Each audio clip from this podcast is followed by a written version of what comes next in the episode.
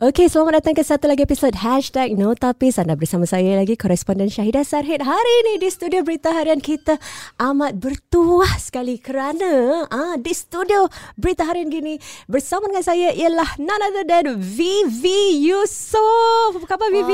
Wah, khabar baik. Terima kasih jemput saya datang. Ah. So excited to be here. Dah lama tak datang sini. Ah, tak sangka eh, selama ni kita lihat anda ada di social media je. Tapi Ya. hari ini depan mata. Boleh pegang, boleh boleh peluk. Hari ini Vivi Yusof berada di Singapura hujung minggu ini kerana untuk mempromosikan buku terbaru beliau Vivi Yusof The First Decade My Journey from Blogger to Entrepreneur. Eh, dah Yes. 10 tahun eh? Cepat eh? dah sedekat dah Syeda. Wow. Lama kan? Ah, lama sungguh. Tapi rasa sekejap sangat. Hmm. So masa tulis buku tu memang dapat reflect lah, you know, all the 10 tahun, the ups and downs, challenges semua. Um, and it was a really, really good reflection on um, semua yang saya dah lakukan untuk pergi dekad yang kedua. Ah, itu tu. dia. Wah, dah bersedia untuk sedekat seterusnya eh? Sudah dalam dekad kedua Wow. dah.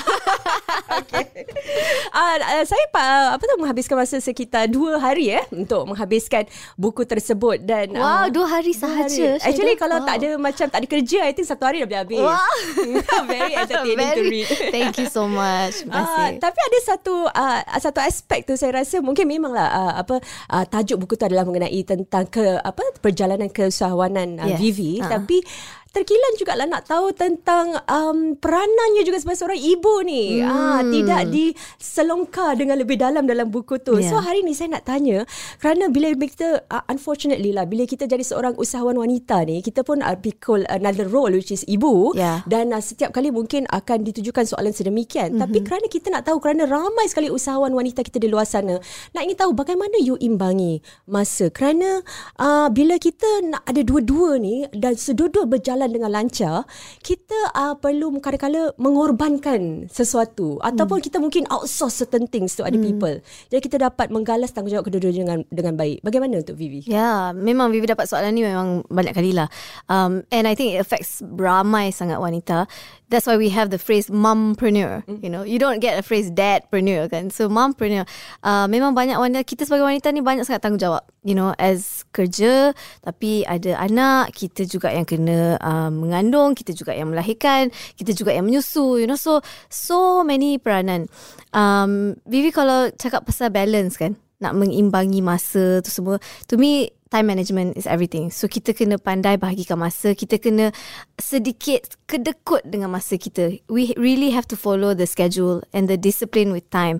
Um, so ka- kalau dekat kerja tu we try 9 to 5 or 9 to 6 tu memang penuh dengan um, uh, hal-hal kerja. So kalau boleh Vivi tak nak bawa balik. So when I go home it's my time dengan my kids Hmm. You know, so that's one lah, time management. Number two, to me, um, kita kena maybe accept that we cannot have balance setiap hari. You know, kita takkan ada satu hari tu yang macam 10 out of 10 uh, sebagai seorang ibu, 10 out of 10 sebagai seorang uh, entrepreneur, 10 out of 10 sebagai seorang me time ke apa ke kan. So, there's no such thing. So, kalau kita nak mencari sangat balance tu every single day, Vivi rasa wujud. So expectations tu we have to lower our expectations a bit. There will be some times yang kita sangat sibuk. Kalau for me, I know it's raya time, uh, time uh, hujung tahun, memang sibuk dengan kerja. So I al- always tell my kids. So number tiga tu, Vivi rasa communication dengan anak-anak. Vivi, saya, saya selalu bagi tahu anak-anak, okay, mami uh, sangat sibuk um, bulan ni. So please understand, you know, I'm sorry kalau tak boleh nak balik have dinner with you all or mami tak boleh nak hantar you all pergi sekolah, you know, or mami tak boleh nak read bedtime stories, you know. Memang kena ada pengorbanan. Memang sedih lah But kita tak boleh nak uh, Fikir sangat tentang kesedihan tu Sebab then we cannot move on So I think a lot of wanita Selalu um, Cover themselves Dengan mom guilt Kan mom Betul. guilt to that That phrase you know To me it's a very very um, uh, unnecessary phrase. Uh, people have branded it as such, yang mom guilt. But actually, banyak kebanyakan mom guilt ni kita yang put onto ourselves sebenarnya tak perlu pun. Sebab our kids if they understand they're fine. You know mungkin masa kecil tu okay lah dia nangis sikit kan. But actually bila mak dah pergi kerja dia dah lupa dah. Dia dah okay you know. So mak tapi mak dekat office tengah nangis. Sebab rindukan anak. Anak tengah tengok Coco Melon. Anak okay. You know, so I think um, wanita kena kuat. Kuat semangat. And kita sebagai um, one community, kita kena cheer on each other. You're okay. You're going to be okay. You're you're doing your best. You are a good mom. You are enough. You don't have to be the best. You know, you are already enough. So don't be too hard on yourself. Kita kena baik hati sikit dengan diri sendiri. Be kind to yourself. And accept that you're doing your best. Ah, itu kadang-kadang kita uh, letakkan banyak sangat expectation kepada diri kita eh. Betul. Ah, nak nak betul-betul nak tunjukkan kita ibu yang baik dan juga seorang usahawan yang baik. Mm-hmm. Bisnes kita nak uh, lancar. Mm. Uh, takat tentang bisnes antara perkara pertama yang you telah sebut dalam uh, buku you uh-uh. adalah mengenai uh, bagaimana uh, bertertubuhnya Fashion Valley. You start all the way from Fashion Valley. Uh, dan uh, antara bab yang pertama di mana you actually uh, sentuh bagaimana you dapat pin pinjaman daripada hmm. ahli keluarga ayah dia sendiri RM50,000 ringgit. Yeah. Ah dan uh, walaupun uh, ahli keluarga ayah sendiri tapi perlu buat presentation you have to do your pitch to your dad. Uh, adakah you pernah terasa yang macam diri you ni sebagai seorang yang privilege dan bagaimana you lihat uh, sukses you hari ini hmm. uh, apa tu berpangkalkan daripada mungkin pinjaman pertama daripada ahli keluarga tu. Ya. Yeah. Sebenarnya saya rasa sangat bertuah dan bersyukur dengan apa yang saya dah diberikan. You know, I don't think everyone has the same story. Kita semua berbeza. Um, you know, uh, path, your past, your upbringing, your family, semuanya berbeza. That's what makes it so colourful. Sebab kita semua have our stories.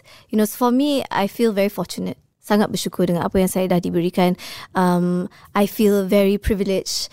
Um, dan because of that, I rasa yang I have to work even harder to make sure that whatever goodness yang I dah diberikan doesn't go to waste. Mm. You know, I want to make sure that because I've been fortunate enough, uh, my my dad has helped me dengan 50,000 ringgit, which is about what, 18, 15 to 18,000 Sing dollars untuk um, the first step uh, to open my business. So I'm not going to forget that. So I think um, everyone comes from different background, and we should not be ashamed of it. You know, and we should just use whatever we can maximize up whatever situation and circumstances yang um, you tengah hadapi sekarang to take the next step. You know, so for me, I just am very lucky and fortunate, sangat bersyukur, um, and I don't want to waste that. You know, um, that's why saya sangat ambitious. Um, saya ada dream and vision yang besar untuk membina sebuah global brand. You know, dah, dah, dah 12 tahun dah saya hmm. dalam um, bidang usahawanan ni kan. And sangat susah. Um, and privilege cannot turn into success without hard work. Saya seperti entrepreneur yang lain.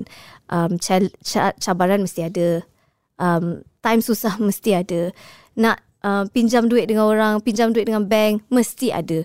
You know, so saya, I'm not excluded from all that challenges, even if I come from privileged background. Hmm. Oh, I like that. I like that quote. Apa, privilege tak semestinya terus mendapat kejayaan eh? Tanpa hard work. Tanpa hard work, betul. Uh, bagaimana pula macam pandangan orang terhadap sukses uh, Vivi Yusof? I think hmm. you are quite loud in your book. You said, I think uh, there was this, if I may quote, uh, there was no back door, There was mm. not even a window. I like. I, I I still remember it. So yeah. Pandangan you? Yeah, I mean, if I look back, um, sebenarnya saya rasa sangat bertuah sebab I'm always surrounded by positivity. If I want to focus on the negative yang naysayers and the detractors, memang ada. Of course. You know, every public figure, every usahawan akan ada orang yang tak nak um, see them go for success or you know will always comment you know or dia boleh lah you know. But for me if I really look at the bigger picture sangat-sangat strong my support system. Dari suami, dari ibu bapa, dari staff, dari uh, uh, rakan-rakan dan dari followers, my customers, semuanya rooting for this brand, for this company to go forward. You know, and dia tak dia tak pandang pun siapa founder ke apa ke, they just want to see uh, entrepreneurs dari um, to build their dreams. You know, so so actually, how others perceive my success sebenarnya saya tak. Um, I try not to focus on the on the negative side of it, right? So I always surround myself with the positive. So I feel very blessed. Um, dan sangat bersyukur dengan semua support yang saya pernah dapat daripada day one sampailah sekarang. Oh. Dan uh, dalam buku tu juga you ada ceritakan bagaimana you ada banyak pergi sales pitch untuk mendapatkan pelaburan, yes. berbual dengan pelbagai pelabur. Kita hari nak kasih satu cabaran. Oh oh. Macam tak cukup cabaran. kalau you kena kalau you boleh buat sales pitch untuk hashtag Notapis, ah, macam mana you nak um, kelolakan sales pitch you tu? Sales pitch untuk apa?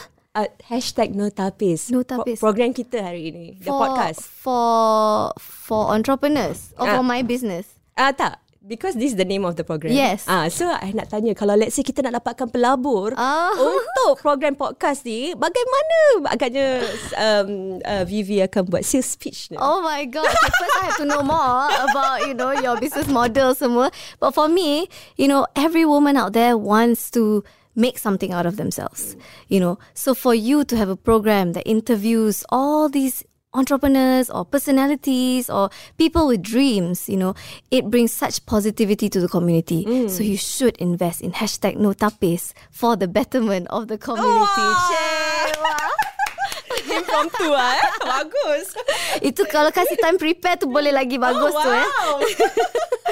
okay, the big bug of the story dalam buku you, eh, uh, saya lihat uh, banyak bab yang telah diperuntukkan tentang persaingan ni antara Fashion Valley dan Zalora. Pernah tak ada macam uh, satu masa tu you rasa macam nak give up sangat kerana banyak benda yang you kena imbangi dengan apa uh, karena mungkin daripada um, uh, your investors, daripada your clients dan mereka you know uh, berlawan-lawan nak masuk dekat you ataupun kat Selora. Mm. What's the time that you nak give up? Okay, I I don't know if I'm like I don't know I, I ni pelik ke apa ke tapi I memang suka cabaran.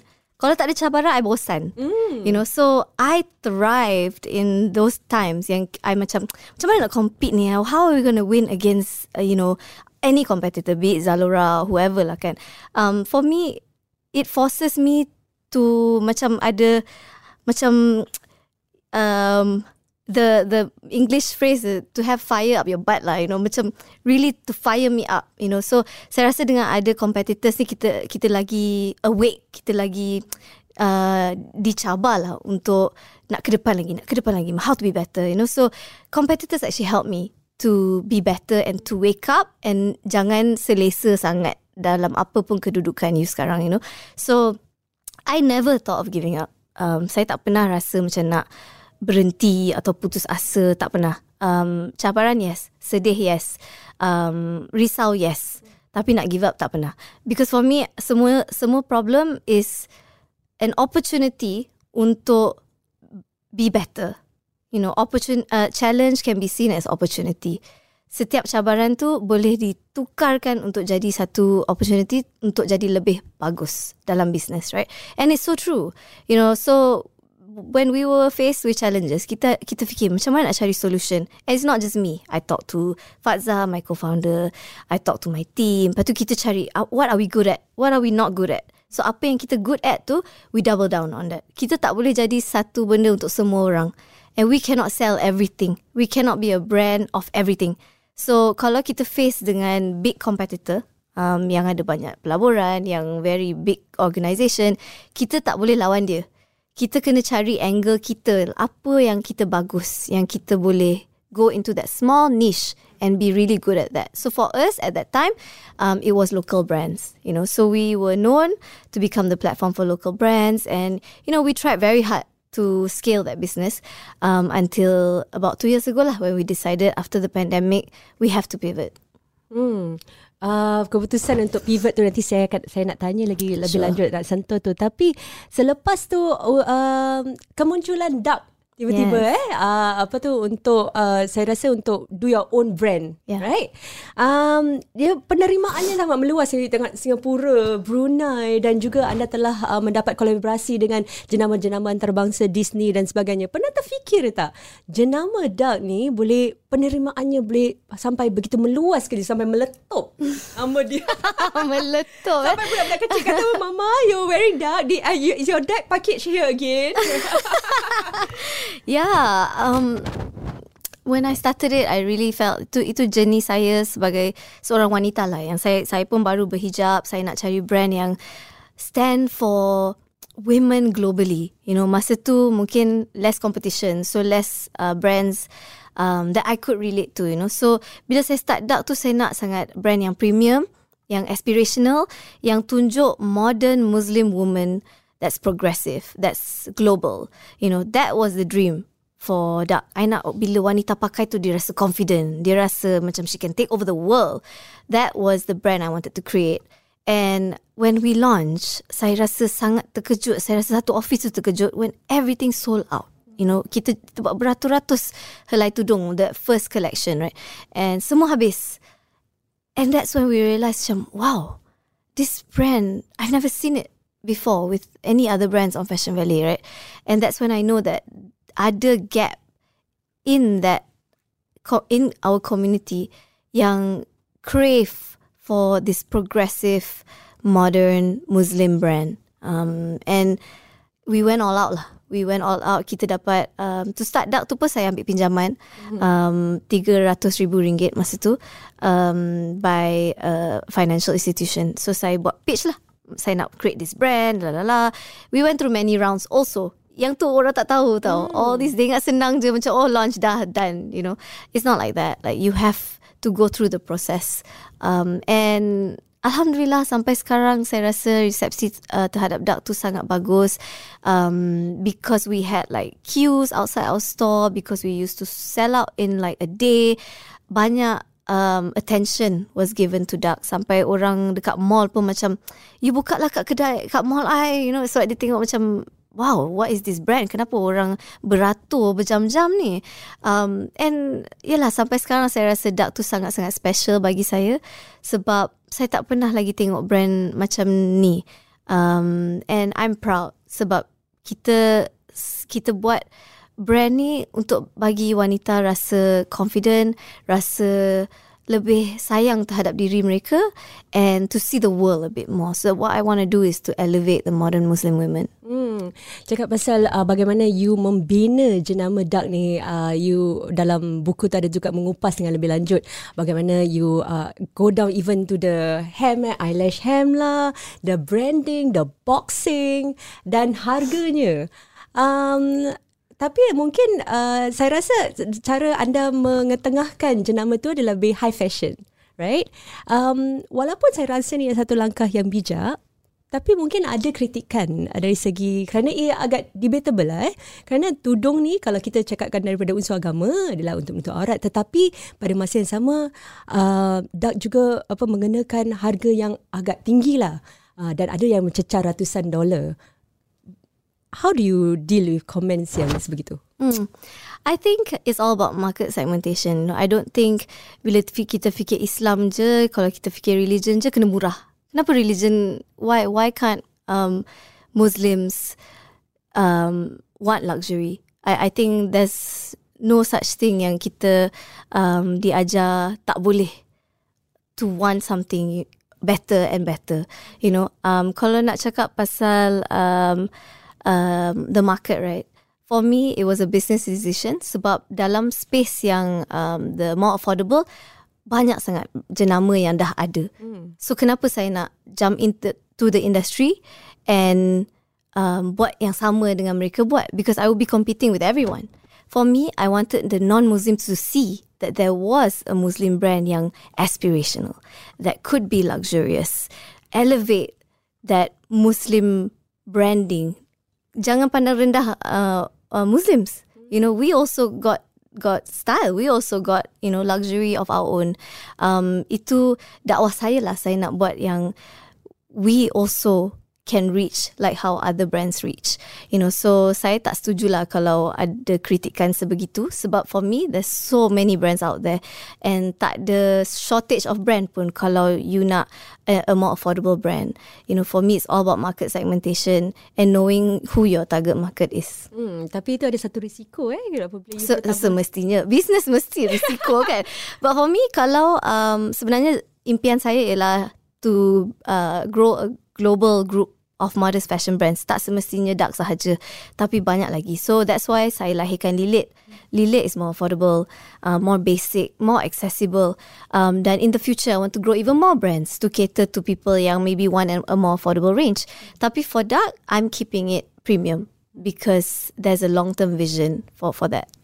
Anda juga uh, memperlihatkan diri anda sebagai seorang influencer, entrepreneur di media sosial. Bagaimana anda menggayakan uh, apa pakaian uh, dan seperti yang anda katakan uh, keyakinan apabila kita tampil uh, dengan you know gaya tersendiri sebagai seorang wanita uh, modest uh, pada zaman hari ini.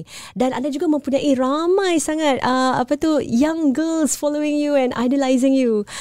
Tapi uh, mungkin dengan dengan cara sedemikian, apakah what was the impression that you like to leave behind, uh, the legacy that you like to leave behind to these girls yang mungkin rasanya macam wah susah ni.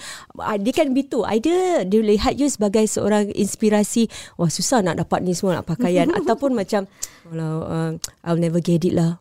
Uh, oh. It's only it's only it's only her. She or like you know what yeah. is the impression that you like to leave behind to I think I worry about this a little bit sebab kalau kita tengok dalam social media saja semua orang akan put the perfect picture of themselves. Betul. Perfect. Perfect lah. Life perfect. They look perfect. Semua semua dah edit dah tu hmm. you know? Um so honestly that's the reason why saya tulis buku ni. Sebab saya rasa macam there's too much filter on social media yang anak-anak muda sekarang dia it's impossible to achieve Because semua orang asyik tunjuk kebaikan orang jelas. Everything is pretty, everything is perfect. Um, semuanya happy family, semua. So, um, I think there should be more honesty.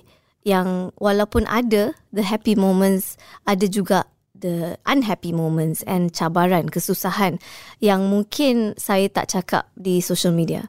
Dan saya rasa tanggungjawab saya sebagai seorang um, well, if you want to call me an influencer, um, is to tell the entire truth, you know. So that's why dalam bidang keusahawanan ni saya tulis buku. It's there's no such thing as perfect. Um, everything has good and bad. Everything ada pros and cons. Everything ada risiko dia. So dalam buku ni saya ceritakan semua yang the ugly parts, the susah parts, the mistakes that I've made. Nobody is perfect. So you should never put anyone on a pedestal you know um saya pun nak wanita muda be themselves. Be the ve- be the best version of yourself. So kita boleh ambil kebaikan daripada his, uh, this person that person that person sebagai satu inspirasi yes but make it your own you know yeah Okey, kata-kata yang baik sekali daripada Vivi bagi mereka yang ingin mendengar terus ah penjelasan Vivi ataupun bagaimana beliau reaksi beliau ya apabila berdepan dengan pelbagai kritikan dalam menguruskan, mengendalikan, membangunkan Empire Dark ini. Anda boleh dengar episod seterusnya dalam #notapis bersama saya koresponden Syahidah Sarhid.